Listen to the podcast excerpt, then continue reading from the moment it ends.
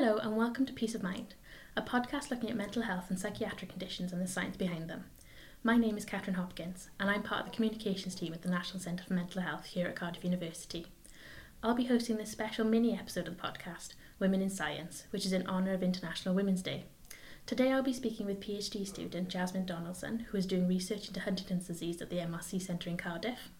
Joining Jasmine is PhD student Rachel Pass, who is investigating copy number variants into psychiatric disorders and is based in the Neuroscience and Mental Health Research Institute. And finally, Doctor Adele Price-Roberts, who is an Alzheimer's Research U K Clinical Research Fellow and Welsh Clinical Academic Track at Cardiff University. Thanks for joining me today. As International Women's Day is nearly upon us, I was hoping you'd be up for sharing a little bit about your journeys and how you came to be Women in Science. Of course. Cool. Yeah, of course. Adele, if you wouldn't mind going first. Okay, thank you very much for inviting me here today. Um, so I'll just talk a little bit about, about what I do on a day-to-day basis. So um, so I'm basically interested in, in cognitive disorders and dementias especially, um, and Alzheimer's disease in particular is what my research is based on.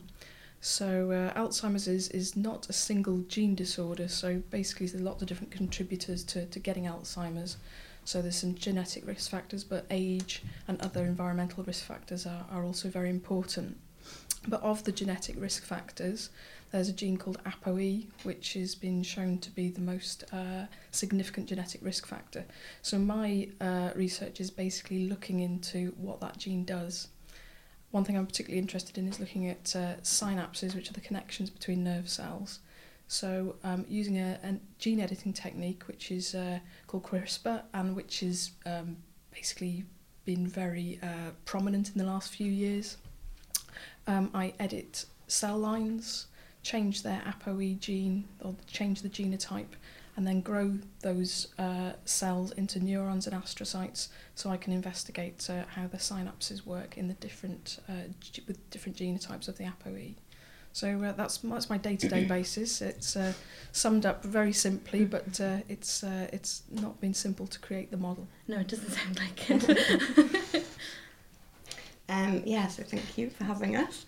Um, so I look at Huntington's disease, um, and like Adele, I used stem cell models to model Huntington's disease. Um, and what I'm interested in is understanding genetic factors that might modify the age at which someone develops the disease.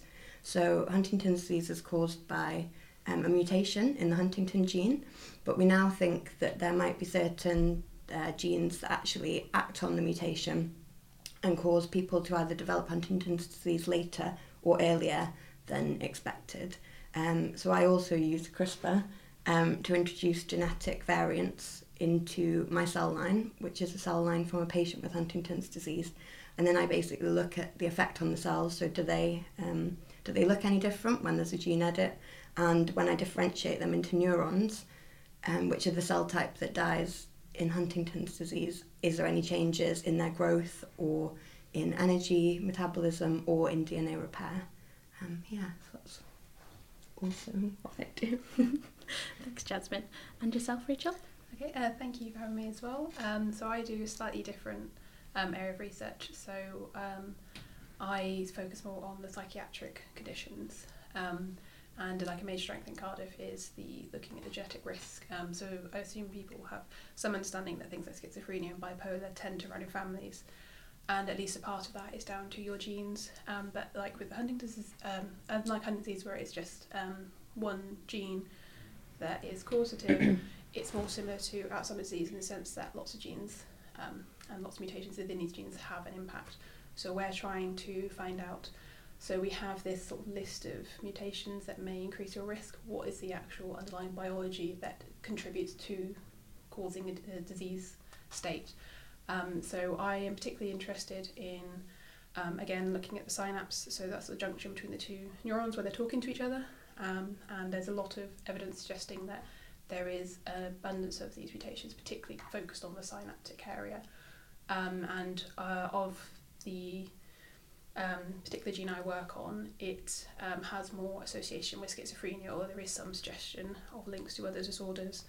And in terms of what we're trying to find out, we've modelled it and we're trying to find out the impact it has on cognition particularly, um, as cognition and impairments of cognition are sort of an under um, underrepresentative area of um, psychiatric um, research, in the sense that when you say to someone uh, schizophrenia, they tend to think of hallucinations, delusions, that sort of thing, as opposed to impairments of cognition, so ability of attention, um, ability to like change. Uh, if you have like one sort of thought process and changing it to another, that sort of thing is a lot more difficult, this sort of flexibility of cognition. So we want to sort of try and understand this area slightly more. Um, yeah, sorry. No, that's amazing. Thank you. It sounds fascinating, but I almost, I just, even that simple explanation of what you do every day just sounds so complicated. So thank you for sharing. And thank you for breaking it down as well, all of you. Um, so yeah, I was hoping now you could kind of maybe weave us a, a short story of how you came to be in neuroscience. Would you like to go first, Adele? I, but I had to. Mine's not entirely short. I'm, I'm slightly longer in the tooth than the, than my two two fellow uh, interviewees. So um, no. um, I I started off. Um, I was quite interested in science at a young age and thought about doing medicine um, at that point, but. Um, couldn't quite justify uh, um, getting my parents to pay for six years at, at university, so I just thought I'll I'll do engineering instead, and I'll try and get some um, sponsorship. Um, so I took a year in industry in Slough. That was clever. So while while the rest of my uh, university peers were going around backpacking and uh, meeting the Dalai Lama, I was living in a in a one bedroom place in Slough on my own. At the age like of less glamorous. Yeah. So. Um, So yeah, I didn't get sponsorship, and then went to university and thought, mm, I'm not sure I want to do science anymore, having done science for a year in, in industry. So I did uh, essentially politics and economics, uh, ended up working at the Bank of England. Uh, so worked in the city for seven years and then retrained as a doctor, aged twenty-nine. Um, but I was always interested in, in sort of research. Some of the things I did at the Bank of England were kind of position papers, thinking about uh, different sort of concepts. Um, And then I just got involved with um, research when I was at medical school. So I have a particular shout out to a to an epileptologist called Hannah Cock, who was uh, a teacher on the course I was on, who was a fantastic woman and uh, was an inspiration to, to actually do neurology. So I did some work with her and one of her colleagues, and it went from there. Then I did an academic job um, as a as a foundation doctor. Then I did uh, move to Wales to. Um, to do the W CAT scheme, which is an excellent scheme which uh, gives you a training through being a, a neurology registrar or a registrar, um, plus three years for a PhD. So, so that's what that's what I've been doing. Um, I got interested in Alzheimer's. I think there's a lot of us with personal links to a lot of the diseases that we're interested in. Um, my two grandmothers had uh, had Alzheimer's disease, so. Um, You know, motivation when things are going wrong, as they inevitably do with this sort of research, you kind of realise what you're doing. You're trying, you're doing it in, in honour of those people, um, and to try and avoid other people going through the same sort of heartache as your family have, which is a, is a grand aim, but it kind of keeps, keeps you getting up in the morning when things yeah, are going wrong. Yeah, I was going to say, a passion's going to see you through any kind exactly. of issues you're having. Yeah, so it certainly doesn't sound like you had a straight line to where you are. No, more kind no. of a pinball in a machine. Yeah. Some may call me a bit flaky, but uh, I prefer to think, uh, you know, we're all going to be working for a long time. Mm. So uh, you may as well be enjoying what you're doing. And I'm I'm finding an area where I feel I'm comfortable, and I, I you know, I really enjoy getting up in the morning and coming into the lab and seeing how the how the cells are doing, the babies are doing. That's fantastic. Thank you. Um, yeah. So I guess I've always been into science as well. Um, And I think I've said this before, but so my mum was like an aromatherapist and kinesiologist, and so she has always been fascinated by the brain and biochemicals. Um, and she always kind of said, oh, if I had my time again, I'd do neuroscience, but it just wasn't really an option um, back then. um, and so, yeah, so she'd always kind of talk about the brain and certain things that occur and imbalances, and yeah, with, say, mental health or... Um, neurodegenerative diseases, say. So I was always interested, and then chose to do neuroscience at Leeds. And I think there was a really heavy focus at Leeds on neurodegenerative disorders. So I've always kind of been interested in the mechanistic side of things. So a certain pathway, when it goes wrong, or all the genes that are involved in a certain pathway, how can that pathway then lead to a disease? Um, well, how can a fault in one gene kind of then cause this cascade that then leads to a disease? So I was really interested in kind of the cause and effect. So what is one gene doing that then, yeah, like I just said, will lead to a disease? Um, and so when I came to Cardiff, I was really interested in finding projects that were uh, had a neurodegenerative um, basis, basically. And so I spoke to Leslie Jones, um, and she had this project in Huntington's disease, um, and in collaboration with Nick Allen, who worked with stem cells. And so I was always really interested in the stem cell side of things, because I do think they're a really good model for diseases, because they are so physio- physiologically relevant, taking cells from a patient that has the disorder, and you know how the disorders manifest in adult life, so you kind of can actually track uh, track the disease and see how it manifested, and you know that those cells have the mutation that you're looking at. Um, and so, yeah, that's kind of how I got into it, and then also what I'm doing. A little bonus on the end. Yeah. um, so similar to the other two, I have also been sort of interested in science since I was quite little. Um, but through basically the majority of my school life, it was with the intent of being a vet. Um, so I even went to the point of um, going and doing like uh, mini vet schools and stuff. And um, I found I actually loved the surgery, and I still do think anatomy is really cool. But like the day to day just wasn't interesting enough for me to sort of follow it up anymore. So I was like, oh God, what do I do now? Um, and I'd taken psychology and found that really interesting, because obviously school biology isn't quite the same, or back then it wasn't. Like, I think we maybe touched on the development of neurons or something once, that's it. So it's it's more just general biology. Um, so I decided I'd do psychology at university, but I went to Keele in the end because they let me do psychology and biology, and I thought two complemented each other quite well. Um, and I got there, and within the first semester I realised that it was far more interesting at university level to do biology, in particular neuroscience. So I sort of picked out all sort of modules primarily that were disease orientated or neurological orientated, um, and I followed that through to a master's, um, which again I actually had more of an interest in neurodegeneration at this point, so I was also more interested in doing Huntington's disease, um, and so I sort of had a year between my master's and sort of working in Cardiff, um, and so I volunteered in the brain pair group in Cardiff, which look at Huntington's disease and Parkinson's disease. Um, and then I got offered a job here working for Adrian Harwood, so I actually did work with um, cells as well, so I'm, I'm well aware that they are definitely your babies. um, and that was working similar sort of thing to what I do now, but it was in a cellular model instead. Um, and then I was offered a PhD here, and initially I wanted to go back into neurodegeneration, but um, it was an opportunity, and in science, you know, you do have to sort of weigh up, do I just take the opportunity even though it's not ideal to what I'd like to do? And actually turned out to be the best thing I've ever done, because I love the area of research I'm in. I find it really interesting, and in the similar sort of ways as you were saying, Adele, like it's you have to try and remind yourself why you're doing it. And although I don't have a personal connection as such to schizophrenia, it's it's quite hard to realise that there are people who are struggling with this, and there's so little we can do about it mm. at the moment, and it's it makes a lot of difference to remember actually there's a reason we're doing it. And so when things aren't going well, that's quite nice. Mm. I guess um, particularly yeah. as well in a condition that you said there isn't much we can do at the moment, yeah. that must provide a passion in itself. Yeah, to definitely. Get you in in the moment. Because I mean, it's frustrating in the way that you feel like we are that much further behind mm. the neurodegenerative um, diseases, in the sense that there are drugs coming to market and there, there seems to be like more progress being made there. But I guess we are that little bit further behind with mental disorders.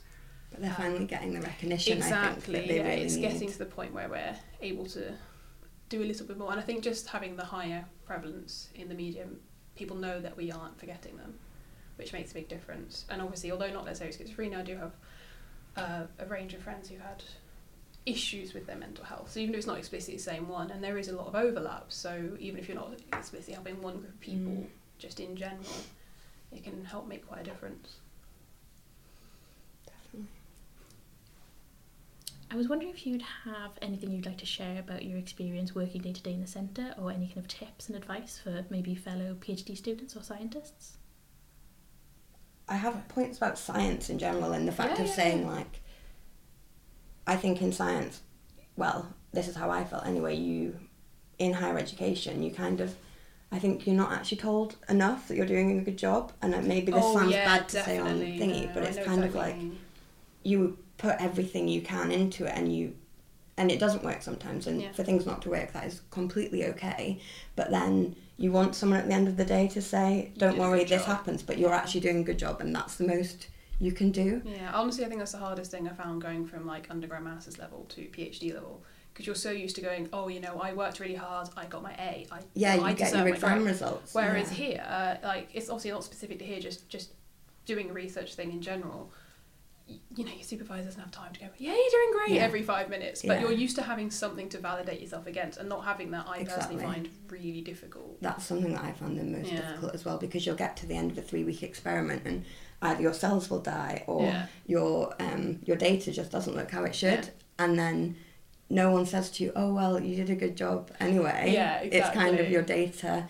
That's the thing I think that's hard in science. We shouldn't see negative results or things not working as a, a failure, because yeah. science isn't going yeah, to work all the, the time. time. yeah, you're figuring things out, and yeah. then sometimes when things don't work, you go, "Oh, that's weird," and follow it up, and yeah. it turns out to be a thing. Something really cool. Yeah. yeah. So I think that can be a bigger deal for for you youngsters. I'm sounding patronising. But... Oh yeah, no, I think you're right. um, yeah, I think um, I think um, sort of. people who are coming in doing a PhD yeah. at the age of twenty-two, twenty-three, twenty-four are used to achieving, are yeah. used to basically getting being top of, of every class that they've been in, and you get to a PhD where you do fail, um, and it's sometimes I think the first time people have failed, yeah.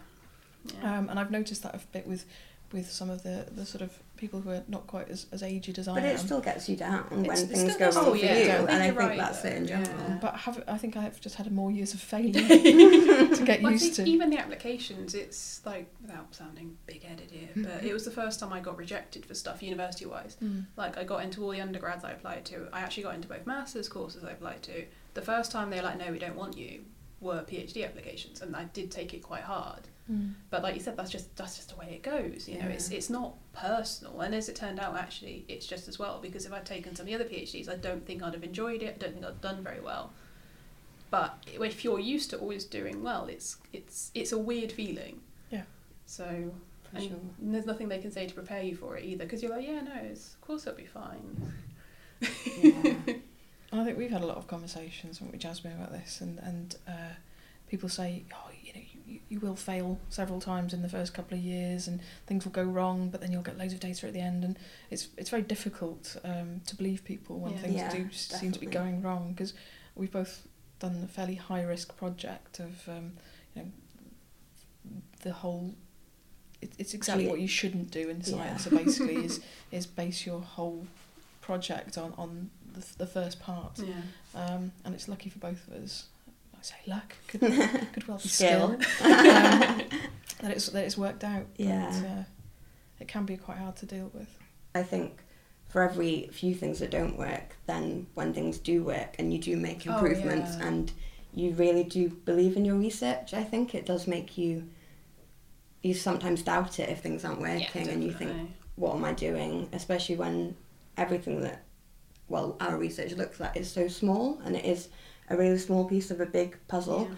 but then when you do do little things that do make progress, and you can see the progress, and you actually think this is really beneficial mm. in a wider picture as well, yeah. and even just talking to each other, um, and I mean, yeah, because mine and Adele's projects are quite similar, we talk to each other, and you've helped me so much in terms of my experiments, and kind of taking shortcuts to get really good results, or shortcuts. little tip, well tips and tricks, tips and tricks, I'd say. Um, I'm very rigorous. I never take shortcuts, just just for the record. yeah, um, but no, but that's the thing, and you it does. You can see all yeah. the all the improvements that you are making, um, and you really can see how. I don't know, your research yeah. is making an impact, even though it might be small things. Well, it's always really satisfying when you like go to lectures and stuff, um, and someone gives a talk, and it is like particularly, it's moved something particularly far forward, or it's just yeah. elegantly done or something, and you're reminded why you really enjoy doing this. Yeah.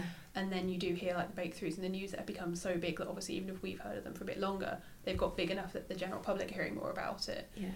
And that's really satisfying when it's it's starting to get out there more and actually have more of an impact, because it does feel sometimes like, oh, this might not change anything for ten years minimum. Sometimes it's yeah. frustrating. It's a long process, yeah. but yeah, things do get things yeah. there is progress, and yeah, I think it is good that it does get out to the public, and yeah. so they believe that science is also not just great. Sitting here eating cake. Yeah.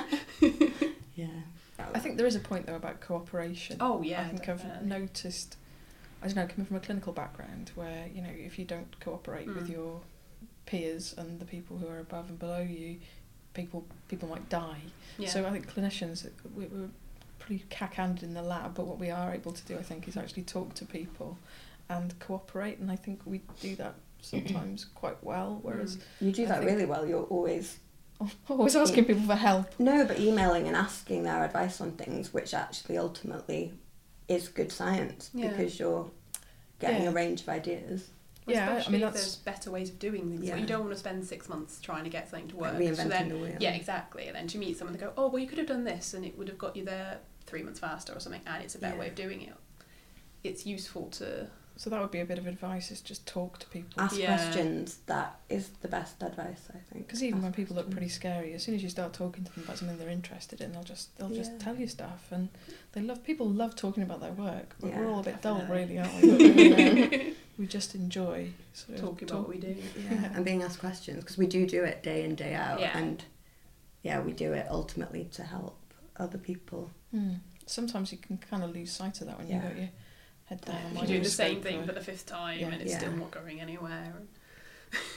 yeah. What are the top tips then? What have we got? Ask questions. And you said that. I know, but I was just reiterating it. It's very I think important. It's a good thing. Well, I would say, like, uh, if you're already in this sort of position, so if you're already sort of like PhD-ish level, and even master's to a degree, because that was also very stressful, but I find it's very important to have something outside of it, and honestly just anything to do with academia, just have something outside that matters a lot to you, that is not science, so that when it's not going great, you just can do something else, you don't have to think about it, and especially if it's something you can see progress in. So for, like for me, my main thing is I do a lot of exercise of different types, and um, that helps a lot because I can see progress and I feel like I'm actually doing something, getting better at something. When I'm treading water at work and just sitting there despairing, I can go and do something completely different and go, look, I'm not useless, yay. And so even if it's something simple, just like we've got quite a lot of bakers on our floor, so we get some lovely cakes, and like that's their thing as a way they to deal with delicious. It. And I'd say I'd recommend something like that is really important to help you cope with it, I think. And I think we're lucky in Wales because we have oh, beautiful we are very sea lucky. And mountains. Yeah, we've got a lovely scenery around. And I recently here. got into cross stitching. Rock and roll, Jasmine. I don't have any what hobbies. I, I think it's. I think you're absolutely right, though. Having having yeah. an event, be that, you know, an understanding partner, or yeah, exactly. You know, networks, bit of gardening. You know, showing my age again here. Yeah, no, I was, uh, just Wales and gardening. Bit of D I Y. Grout, grout something yeah. at the weekend. You're always grouting. This isn't a euphemism. oh, we'll, well. we'll be grouting in a couple of weekends. You're quite right. I think my top tip would be believe in what you're doing. Yeah. Especially when you kind of... Because I'm in a sort of slightly different position in that I was able to sort of formulate my own... completely my own project. So if I didn't believe in this, you know, I probably would have given up. But I actually think this this may well yield some results. As well as being intrinsically interesting, um, it's it's something which I think might be useful at some point, and, and it's proving to be potentially so at the moment. You know, now that I'm a couple of years in, so um, if you believe in it, you'll you'll get up in the morning and and uh, enjoy it. Yeah, I'd agree. Yeah, and so I also think building on that point, if you kind of if you like stop believing in it slightly, don't be scared to change it and. Yeah. To push forward with ideas that you think are important and are necessary, because sometimes you will end up going down a route that oh, leads to yeah. nowhere, and that is completely fine. So I think definitely always believe in it and make sure it's you that believes in it. Don't do something because someone has told you to do it. You have to believe in it, because that will be what gets you up in the morning doing it, I think. So and related your to your point about adapting, I think, is... Um, It, it's quite tricky given the amount of time you spend in the lab and, and doing the work to, to to read and keep up oh, to date yeah. with what's going on, but that can just take you in new directions all the time, you know. So what I think, I both of our projects are probably going to end up very different to how we thought they yeah. might start out, just because there are new techniques around, um, there's new literature suggests new things, so these things are worth pursuing. Don't don't be too rigid, I yeah, think. definitely. Definitely. Yeah, I think one thing might be worth saying as well is obviously you can do so much to try and make sure it's the best experience you can have, but also if you, don't forget you will have days where you just don't want to do it, and that's fine. There are going to be days where you're just like, I just want to stay at home and sleep. And do. And yeah. Like, unless you've got cells. And unless yeah, you, yeah. you've got cells, then you have to. Seven days a week. But yeah, it's, like obviously if it's getting to a point where you feel you need help, please go get it. But it, the occasional day where you feel like it's, it's going to happen. I mean, the kind of work we do is, is there are going to be days where you do sort of question your sanity for deciding to do it. But then it's outweighed by the days where it goes well, or you find something really cool, or you know, you've got accepted for a conference or something like that. Something that just makes it all worth it is really nice. I oh, always yeah. moan about having cells and having to come in, but if I was given the opportunity to not work with stem cells, I genuinely don't think I'd choose it. Yeah. Because I do think for what I'm, for my yeah. research aim, yeah. they are the best thing to actually study it. I think that's a really good point. Like, as much as we may complain and grumble and be like, "Oh, this is terrible," I don't want to do anything else. Yeah, it's it's I get to do something that I really find interesting every day, ninety-nine times out of one hundred, with the added bonus that hopefully someday it's going to make a difference to someone. Like, it doesn't matter if I'm having a bit of a rubbish day. I don't want to do anything else. Yeah, I'd rather have a rubbish day here than a like a good day doing something Banking. else. Yeah, having done a couple of other little jobs, I don't want to go back to that. It was central banking, not. But no, I mean that's the reason I'm here, because uh, you know I, that wasn't for you. I went, I went, and it was ostensibly sort of a civil service thing. It was supposed to be public service, but I did lose sight of, you know, why I was doing it.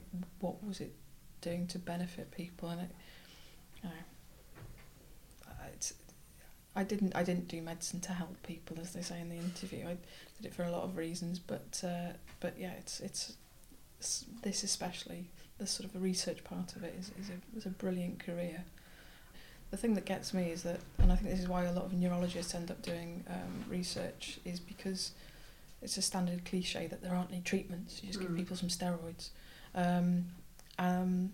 And so, so if you were just doing clinical stuff all the time where there are no treatments, especially as, as somebody who's interested in uh, dementia, I, I don't quite see how I'd be able to do it on a day-to-day basis. At least now I'm thinking, okay, I will see people in clinic. I'll notice sort of phenotypes or, or bits that will kind of inspire bits of future research. But the, I'm also thinking about how the work I'm doing might one day lead to a treatment, or at least contribute in some way to our understanding of the disease process, which might do that.